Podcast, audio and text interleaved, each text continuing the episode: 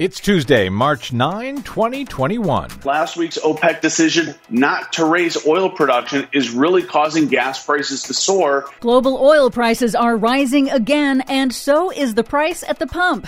Interior Department moving swiftly to roll back Trump-era rollbacks, plus... switching away from gas to electricity is the most efficient way to eliminate carbon emissions from most buildings by twenty fifty. But not if cities are blocked from doing so. Are they being blocked from doing so? Yep.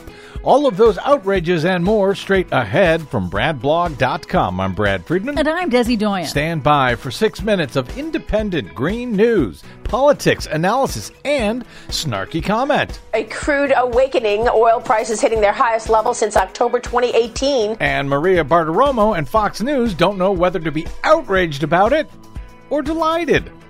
This is your Green News Report.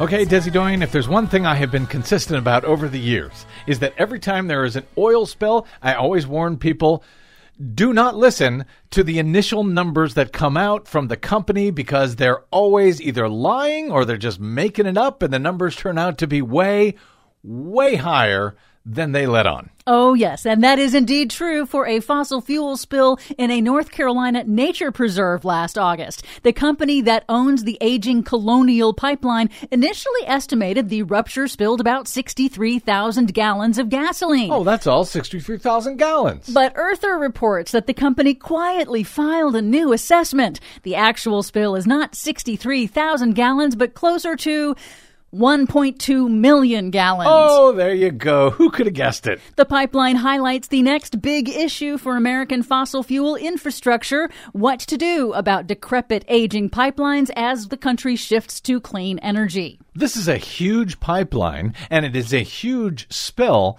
But because they downplayed it when it initially happened a few months ago, nobody even knows about it. That's right.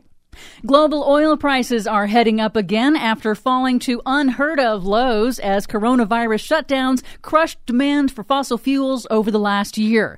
And that means retail gas prices and pollution are increasing as well. The rise in gas prices is due in part to fossil fuel ramping up again and an attack on Saudi Arabian oil facilities over the weekend, and because OPEC, the Organization of Petroleum Exporting Countries, agreed last week to maintain production cuts to keep supplies low and prices high.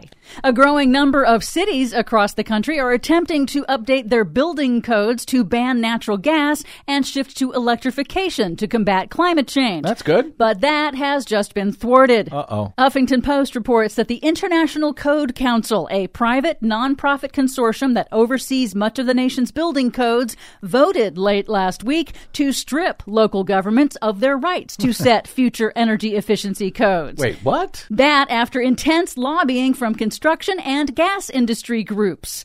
The new system allows local officials to give input on new codes, but industry will effectively control the outcome. So this International Code Council, they are elected by whom exactly? It's a complicated system, how they came to control establishing most of the nation's building codes. It's going to be complicated to unwind. The American Institute of Architects called their decision, quote, a step backwards for climate action. Environmental groups are calling on the Biden administration or Congress to step in and set up a new oversight body. So this unelected oversight body makes these decisions after they get payments from the oil and gas industry. Nothing shady there at all. Coal mining company Black Jewel has asked a bankruptcy court to allow it to shed its financial responsibility to clean up its abandoned mines. Oh, nothing shady there either. Black Jewel is hoping to walk away from almost two hundred mining permits in four states, setting up a potential crisis over cleanup and reclamation. Black Jewel's bankruptcy is another sign of trouble for the coal industry and states and communities reliant on coal for jobs and for taxpayers who may be stuck with the bill for cleanup and pensions. Black Jewel. But some good news. Biden's nominee to head the Interior Department, Representative Deb Holland of New Mexico, appears headed to confirmation in the U S Senate, and the department itself is already moving fast. The Interior Department recently scrapped the Trump administration's controversial open science dictate that restricted restricted the kinds of research the agency was allowed to use in making important environmental policy decisions. The open science dictate restricted the type of science they could use. Yes. Got it. And on Monday, the department tossed the Trump administration's egregious rollback of the Migratory Bird Treaty Act that gutted protections for hundreds of species of migratory birds, effectively legalizing all unintentional migratory bird deaths. So it's a rollback, rollback, rollback? Basically. Okay, this is a great system. But we'll take what we can get. For much more on all of these stories and the ones we couldn't get to today, please check out our website at green news dot brad blog dot com. I'm Brad Friedman. And I'm Desi Doyen. And this has been your Green News Report.